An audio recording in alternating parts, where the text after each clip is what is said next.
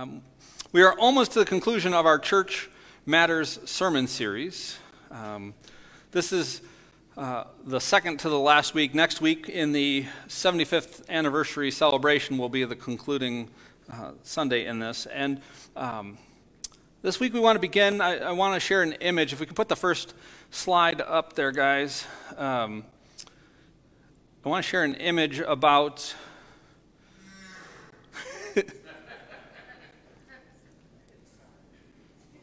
We'll see if that gets there.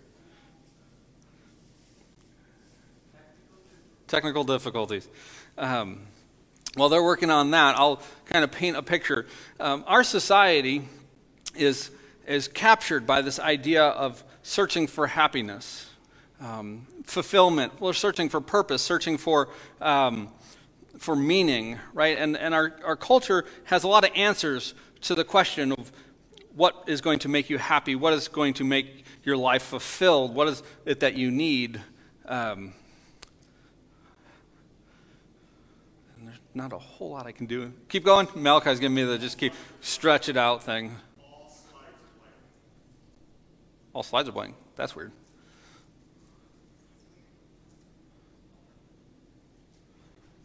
Okay. Well. Okay. Um, I'll, uh, I'll share this picture out on, on Facebook after service. It's a sign on the side of a building, and it says, The secret of happiness is, and then the rest of the sign is torn off, like, like the wind blew it away or something.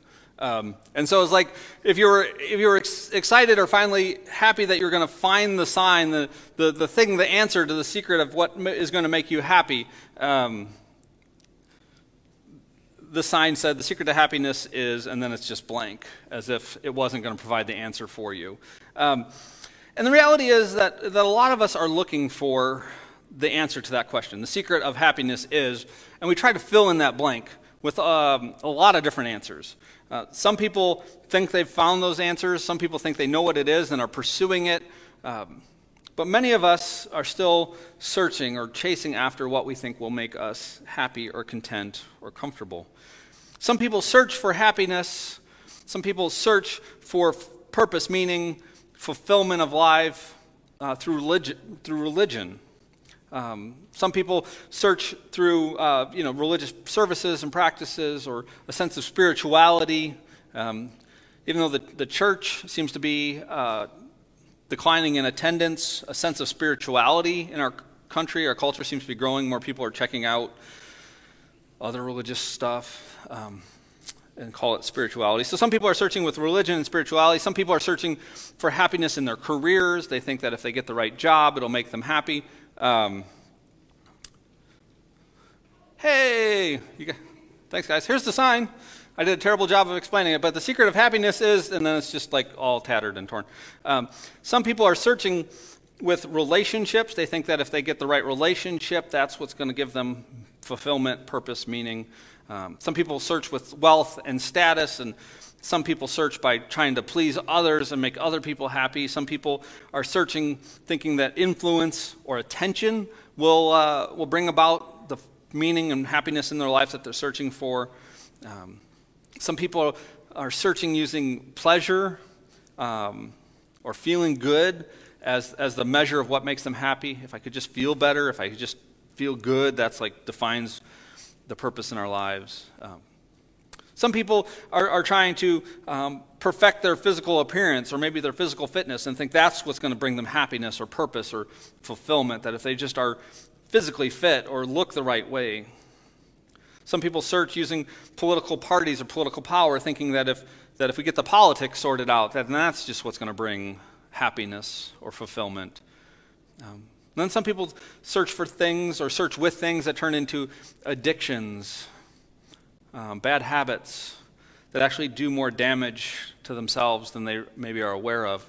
Um, but as people search for happiness and they search for the good life and they search for purpose and meaning and all of that, people will come across their own answers. They'll, they'll answer that question their own way. They'll fill in that blank. The secret of happiness is, and they'll fill in that blank for themselves. And sometimes those answers are, are pretty good. I don't think there's anything wrong with being physically fit or taking care of your health or um, wanting to have a good career or wanting to have a good marriage or anything like that.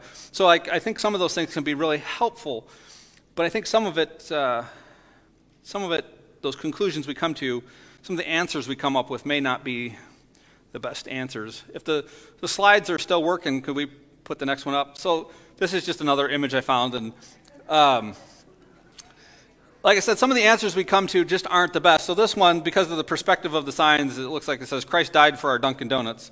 Um, some of the answers we come to, some of the conclusions just aren't quite right, right? There's a little bit of religion mixed in here. There's some caffeine mixed in here. Um, I just saw this and made me chuckle and wanted to share it with y'all. Um, but the idea that we come to answers, we come to conclusions about what is going to fulfill us, what's going to make us happy, do we really know what we're looking for, what is going to bring about that purpose and meaning that we're searching for. I want to share a story that comes from the, the book of Acts, chapter 17, today. And so if you have your Bibles or want to follow along on the screens or have a Bible app on your phone or uh, tablet or whatever, we're Acts chapter 17, verses 22 through 27. And it's going to be about searching. It's going to be about searching for something that you're not aware of, right? And so this is, um, I say this almost every week, but this is one of my favorite scriptures. Um, this is a great story from the book of Acts, and we and, and, well, we'll we'll just get to it, and then I'll I'll preach on it once we're done reading it. Otherwise, I'll get all out of order here. So Paul um, is going to be the main character in our story here in Acts 17, verses 22 through 27. It says Paul then stood up in the meeting place of the Areopagus and said, "People of Athens." I see that in every way you are religious. For as I walked around and looked carefully at your objects of worship, I even found an altar with this inscription To an unknown God. So you are ignorant of the very things you worship. And this is what I am going to proclaim to you The Lord who made the world and everything in it is. Hold on. I got confused. And everything in it is the Lord of heaven and earth and does not live in the temples built by human hands. And he is not served by human hands as if he needed anything. Rather, he himself gives everyone life and breath and everything else. From one man he made all the nations, that they should inhabit the whole earth. And he marked out their appointed times in history and the boundaries of their lands. God did this so that they would seek him and perhaps reach out for him and find him, though he is not far from any one of us. Um, pray with me, if you will. Heavenly Father, we are grateful for your word.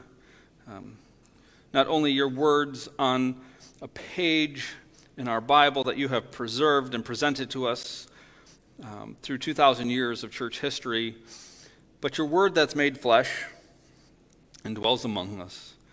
Um, may the scriptures not only uh, be words that live in our minds, but become a life lived in our hearts and through our, our physical being. May these words form and shape us more into the image of your Son. Uh, may your Spirit move freely amongst us this morning um, for your glory. It's in your Son's name we pray these things. Amen. So, Acts, we did a, a, a few weeks back, we did a, sermon series that kind of walked through some of the highlights of Acts, not every chapter, not every major event, but we kind of walked through some of the stories of Acts. But Acts is the story of how the gospel of, of this poor carpenter Messiah guy, Jesus, this, this unknown guy from an unknown place, ended up invading the most powerful empire, ended up in Rome, in the, in, in the heart of this, of this most powerful empire on earth, and ended up under the nose and, and viewed as a real threat to the emperor himself. Um, and then Acts is the story of how, how the gospel got to Rome, but also how it created these communities of faith, these communities of believers along the way.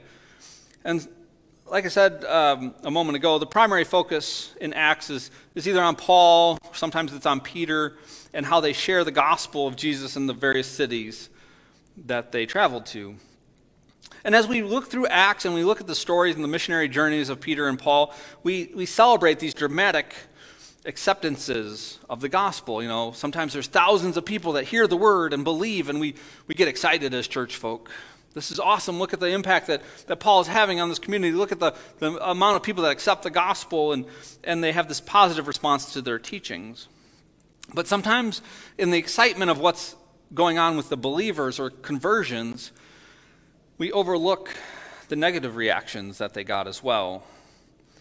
A great deal of Acts, a good percentage of the book of Acts, is the disciples, the apostles, um, getting in trouble with local leaders, getting in trouble with the governments and the authorities as they went from place to place. The people that had power, the people in influence, like the apostles would show up and the people would believe, but also the rulers and the authorities would take issue with these folks that were showing up. And so the gospel of Jesus was a challenge uh, to the status quo. When these apostles would show up and preach the gospel, it would challenge the status quo, and it would also challenge those who benefited from the status quo. Um, there's many stories that kind of highlight that dynamic. These, these people, the, the authorities, the, the rulers, the government officials, the, the wealthy and, and people of high status, they properly understood that the gospel of Jesus, which announced another kingdom, it announced another king, they understood that that gospel was a threat to their way of doing things. It was a reordering of community, a reordering of society. In a uh, previous sermon series, like I talked about when we went through Acts, there was a week where we looked at um, a story where the disciples were accused of, and the exact words they used was turning the world upside down. Remember, the crowds formed a mob and they went to go get the disciples, the apostles, and they couldn't find them, so they grabbed a guy named Jason and drug him to court and said, This guy's helping the, these apostles. They're defying the laws of Caesar. They're turning the world upside down. They're creating a different world. They're rebelling against the authorities. That story happens at the beginning of Acts chapter 17.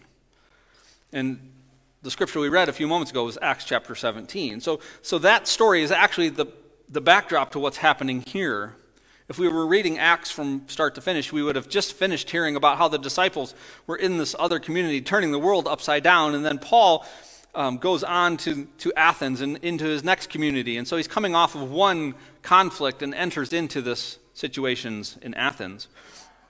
So today's text is set in the middle of a dangerous and threatening uh, reaction to the gospel by powerful uh, people and, and, the crowds that formed mobs and, and all of that. So we think of Paul's missionary journeys as, as having great impact, but it also was a, it was a vulnerable uh, moment for Paul as he traveled from city to city sharing this gospel. And so we we find Paul in Athens at the Areopagus.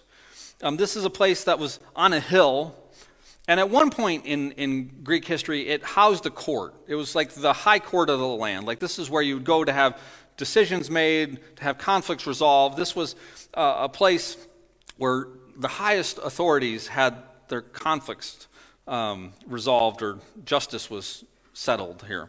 Um, and so this is where Paul's speech happens. This is where the scripture we read occurs. And, and we're not clear at this point if, this, if Paul was before a court, like if he had been drugged there and was forced to testify on his behalf, if, this was, if his speech was part of a, a defense of his gospel, or if it was just a gathering place at this point. Because at some point, this location quit being an official court and just kind of became a, a societal hangout, a town square, if you will.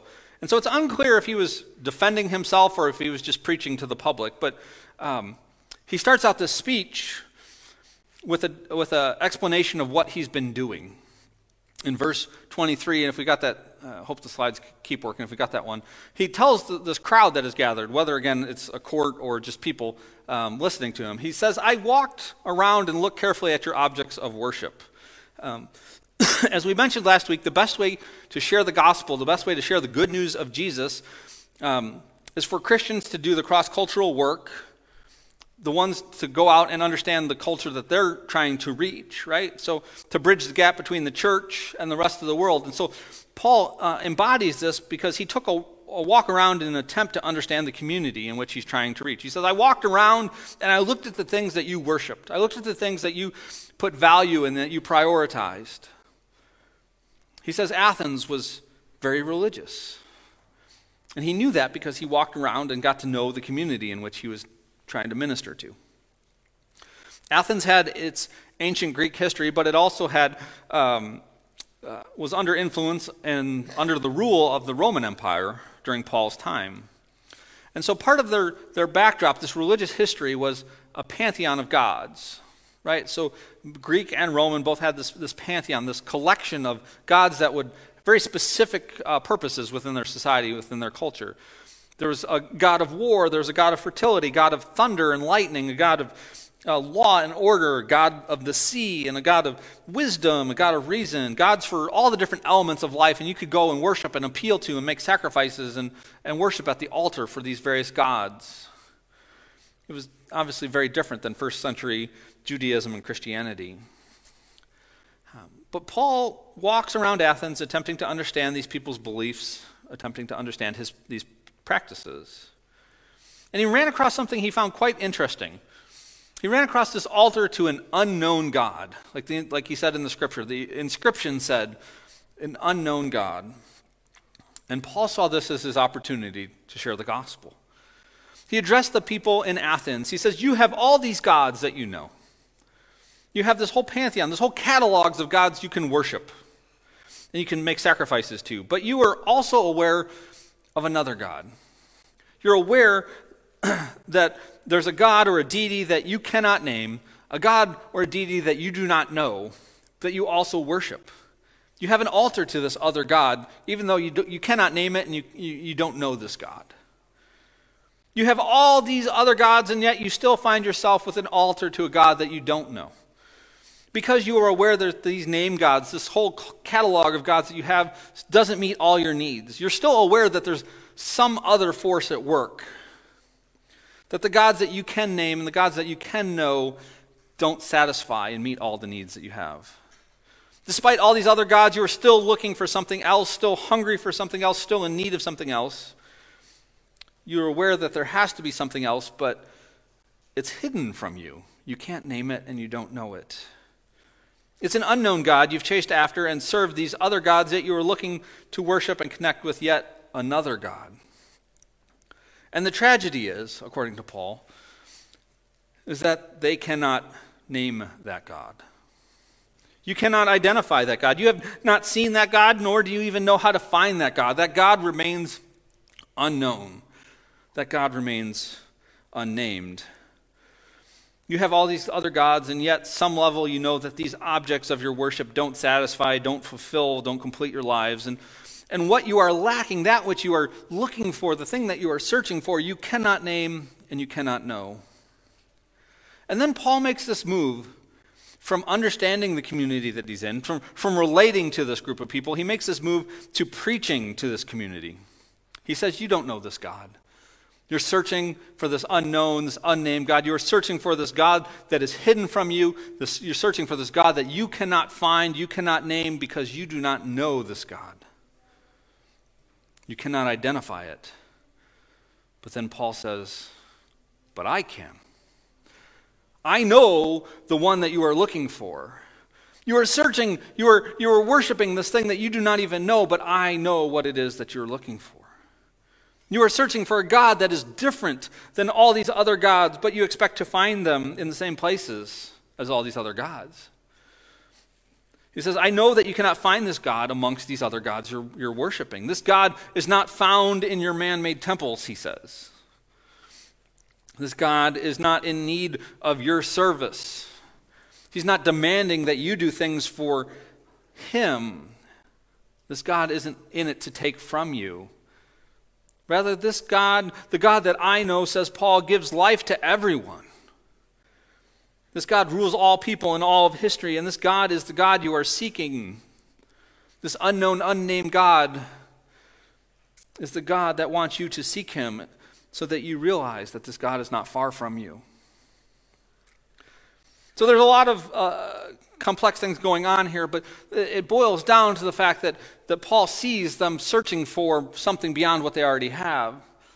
They're searching for a God to worship that they cannot name, they cannot know. It is hidden from them. And he says, I know what you're looking for.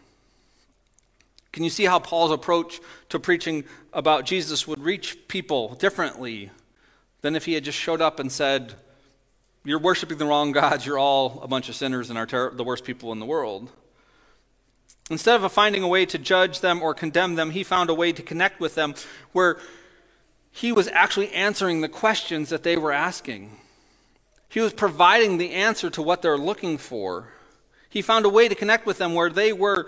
He found a way to connect them to something that was true and real and invite them to, to listen to what he had to say to them. He says, You are searching for something but cannot find it, but I can help you find what you are looking for. Paul understood something 2,000 years ago that I hope that we as a church can, can wrap our minds around today. Can we have the next slide up? Yep, you guys are on top of it. This is what Paul knew, and this is what I hope that we can gra- grab a hold of. That those who have experienced a life transformed by Jesus have the opportunity and obligation to help those who are seeking for a new life. He went to this community, Paul did, and saw that there was people that were searching for something that they couldn't name, they couldn't know, and yet he says, I have the answers to the questions that you're asking. So those who have experienced this life transformed by Jesus have the opportunity and also have the obligation to help those who are seeking for new life.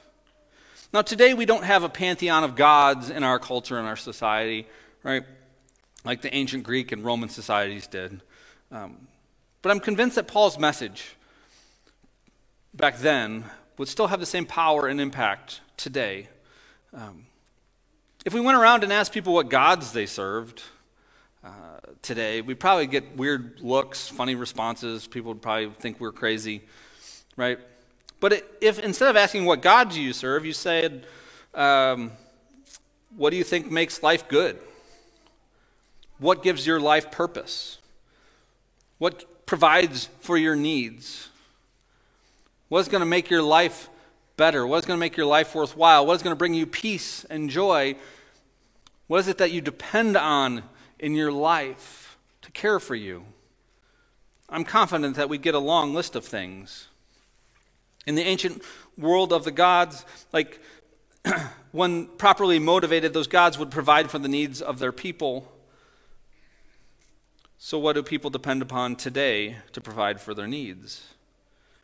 Well, everything would be good if I, you know, for example, I had the right job, or if I got that promotion and got the, the a raise, maybe, or if I went to the right school, or if I had the right reputation, or if I was dating or married to the right person, or if I get the right number of followers on my social media page, or if we own the right house, or we drive the right cars, you know, imagine that could be some of the answers. Or maybe everything would be okay if we had the right amount of money in the bank, or if my, my health was uh, was right, or if I looked a particular way, that's what I'm depending on. That's what I'm counting on to bring me comfort, happiness, peace, and joy in my life.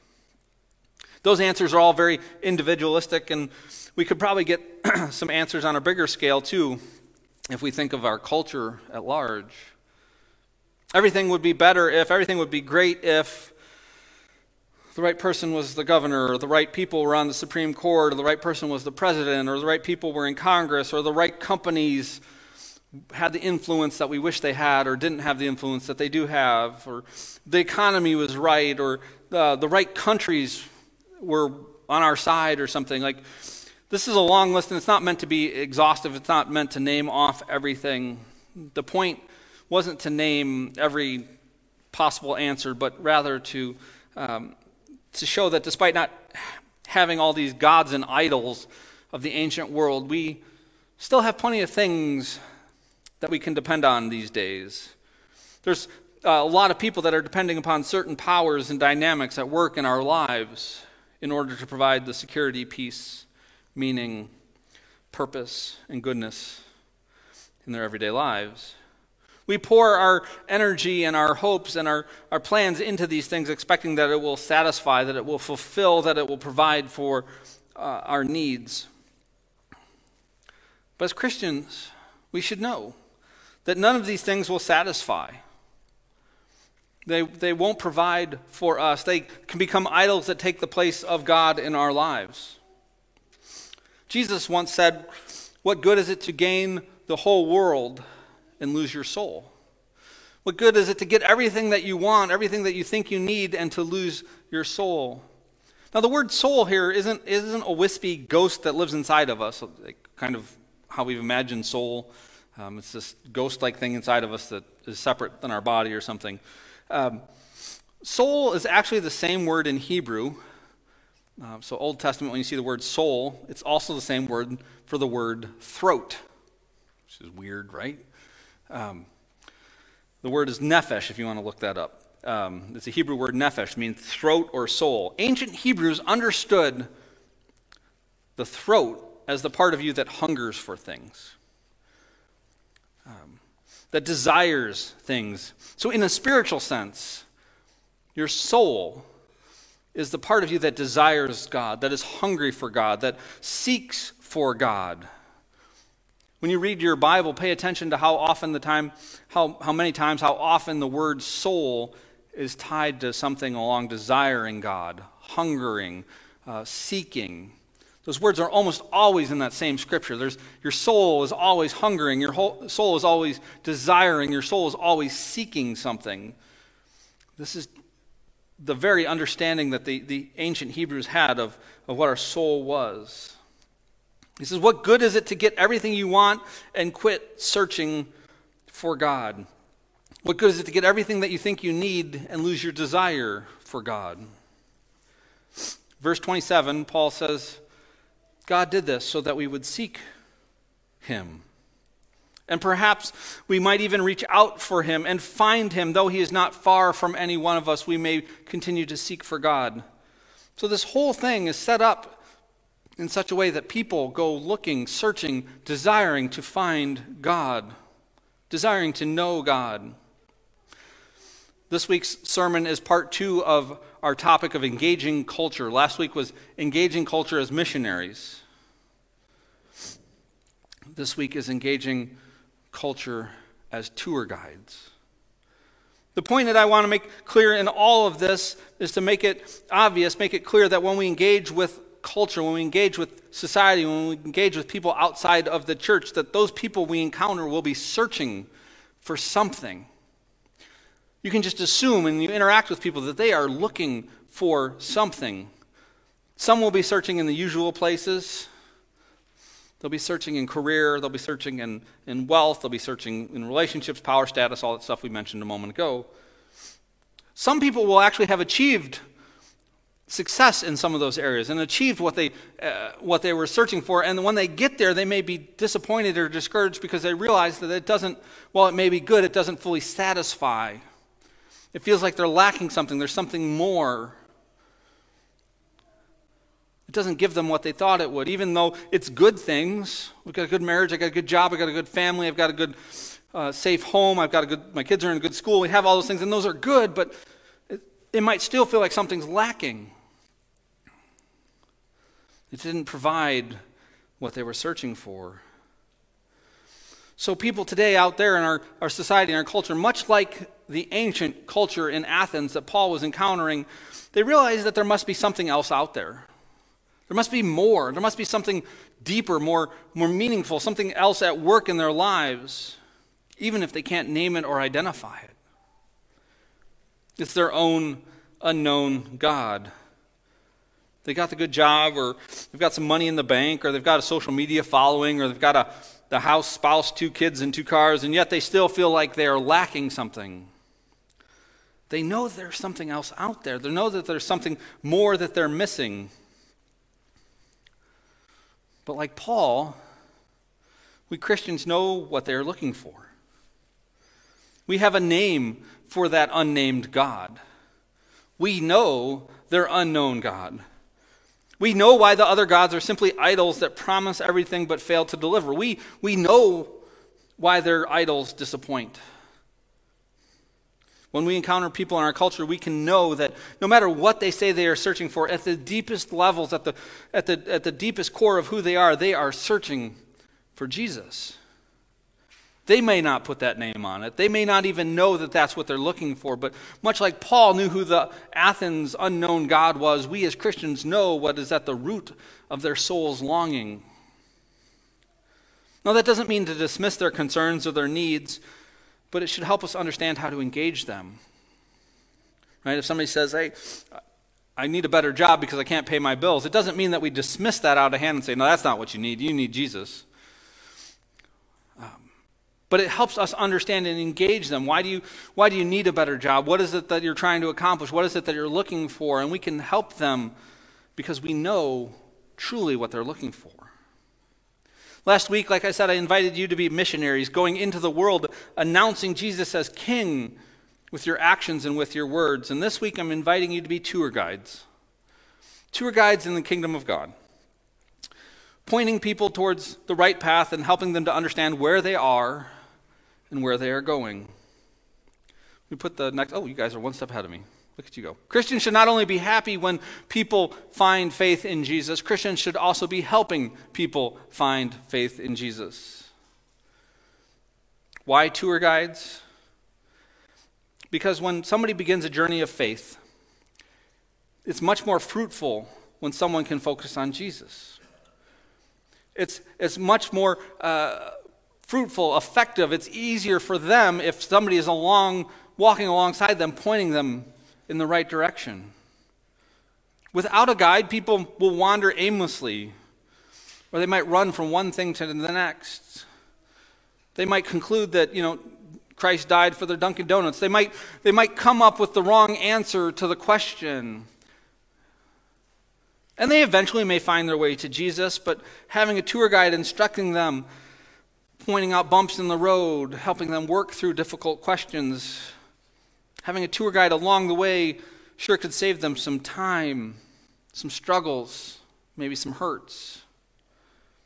And this is why it's so important that the church must properly understand our mission. The goal of the church is not to get people into church. The goal of the church is to get people to Jesus. And the church is not the finish line for people searching for Jesus. Like, yes, it's, it's exciting and we celebrate when new people come to be a part of our community of faith, but that's not the finish line, that's the starting point. We become tour guides. The church is the tour guide for people searching for Jesus. We point the way, we help people walk the walk of faith. And the way we communicate, the way we plan, the way we minister, the way we steward our resources the way we lead and serve others should all point people to Jesus and not to us. Insecure and immature Christians will want to use the church to point people to themselves, to make themselves the hero of the story. But a mature, faithful, obedient church will always see itself as a guide that points to Jesus, not to itself. Uh, the church, when it's, when it's being faithful and obedient to Christ, will always see itself as a guide that points others to find faith in Jesus. Christians should not only be happy when people find faith in Jesus, Christians should be helping people find faith in Jesus. And so the invitation for today uh, is to understand your role as a tour guide in the kingdom. Right? If you're a Christian, if you're a believer, if you're part of the body of Christ, you are called to be a tour guide in the kingdom, to point people towards Jesus to help them find their way, to help them answer the question, help them find what it is that they're looking for. One of the things that, that me as a pastor and, and us as the church is, is trying to do is to help equip you, to give you tools, to give us all tools to help point people to Jesus. So, for example, I, many of you probably are aware of this, but every, every week, usually on Tuesday, um, I'll post uh, just a, what I call the point, just a three to five minute clip from the Sunday service. I'll post it on the Facebook page. And it's just kind of maybe the main point from the Sunday's message. I share that because maybe you want a reminder from Sunday, but also that might be an opportunity for you to share with people that could use to know what's going on. Right? They don't have, maybe people that aren't going to come in uh, to a full church service. Maybe they're intimidated or unsure about what church is, but maybe you know somebody that, like, hey, I could share this with them and they could use a three minute just update about what God is doing in their life. So we do that point every week. The way that we structure our sermon series is to try and create a, a, sense, an opportunity for you to point people, hey, we're doing the sermon series about X, Y, and Z. Maybe this will be a good opportunity for you to come to church with me. A few weeks ago, we talked about defining a disciple as a one plus one plus one formula where we say, you know, one worship experience, one serve experience, one discipleship growing experience, like Get yourself plugged into those three things. Now, that, that doesn't actually equal disciple, but those are the, the practices that will, will guide people in growing to know Jesus, and that's the goal. So, those one plus one plus one is kind of a signpost that points people to getting involved to get to know Jesus a little bit more. It's why we've created the, the boards in the foyers, serve boards with service opportunities, and connect boards with the Sunday school classes and connect groups, and all these things that we're just getting rolling out and just getting started sharing the ministry info boards, right? Those are opportunities for us to point people. They're tools that we can put in people's hands to say, this is how you get to know what Jesus is doing. This is how we introduce people that are searching for Jesus. Uh, we live stream our stuff. We, um, I haven't mentioned this in a long time, but every week, uh, audio recording of the sermon ends up on podcasts. So if you're on like Apple iTunes podcasts or Google podcasts or wherever people get podcasts, like you can listen to the sermon, but also you could share it with somebody. If somebody said, Hey, I heard this really good message on Sunday. We must have had a guest preacher. Um, had a really good message on Sunday. Like, you should check it out. Um, connect cards, and uh, that's a way for us to kind of point people in the right direction so we know what they're looking for. Um, and coming soon, we'll have a few more tools that we'll put in your hands. We're working on developing some, some invite cards, some come sit with me cards that you can take as you leave on Sunday morning, and go hand to somebody. Say, hey, we're doing this cool thing at church. Why don't you come with me? Um, we're in the process of, of revamping our welcome team, and there'll be some uh, uh announcements coming about that very soon. Um, and then there'll be some engagement activities where we are going to do some things in the life of our community, and it'll be a great opportunity for you to invite people along. So it'll be things for the church, but it'll also be an opportunity for you to invite people that maybe don't have a church family maybe people you know that you work with or that are neighbors that are searching for something that they could kind of come along and meet some of us uh, church folk. And then there's a couple things that I want to introduce today, just simple tools that are going to help us be tour guides in the kingdom. The first one next week, when you uh, come in person, um, in the, underneath the shelves, underneath some of these chairs, uh, there will be 50 of these scattered throughout the sanctuary. These are just Bibles, NIV, basic Bibles, nothing fancy. Um, but every week when I introduce the scripture and I say, hey, if you want to turn in your Bibles to Acts chapter 17, or if you want to open your app, I'm going to add the phrase, if you don't have a Bible, um, reach down and grab one of these. That's yours now. Take it with you. This is your Bible. It's just a tool to put in the hands of people. They're just kind of bulk discount Bibles. They're nothing fancy. They're a couple dollars a piece. Um, but we want to put these in the hands of people that maybe don't have a Bible. So that becomes a tool that helps us point people. There's a lot of questions. One of the questions I get the most with new Christians is what Bible should I be reading? What translation? I'm just like, here, take an NIV. If you got questions, read it. But um, there's that. I had something else up here. Did somebody?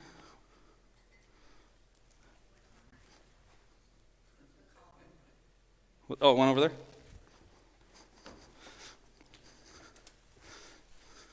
Yep, yep. This is fun. Yeah. Yeah. Uh, Dan, can you see that? We'll zoom in on there. He's got the camera zoom in. It says reserve parking, first time church visitors.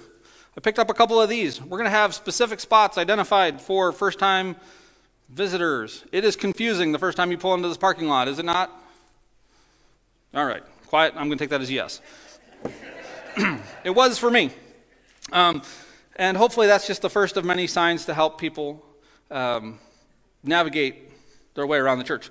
But the point is that new followers of Jesus will be challenged enough by trying to understand what Jesus is doing, that we shouldn't confuse them with church culture. We want to try and help clarify and point them to Jesus, not point them to church structure or, or you know, whatever. Um, people should be challenged by their faith, not by church culture. And so, my prayer for us as a church is that we continue to grow into a church where unchurched people can come and feel like they're pointed in the right direction, that they're introduced to Jesus, that they're a church where people who are lost and searching for that which they do not know how to name, the unknown gods, the unnamed gods in their lives, that those people can come and get to know Jesus, to put a name to that which they're looking for, that they will finally meet the one that they've been searching for all along. So the invitation is for you, me, us together to be tour guides in the kingdom of God.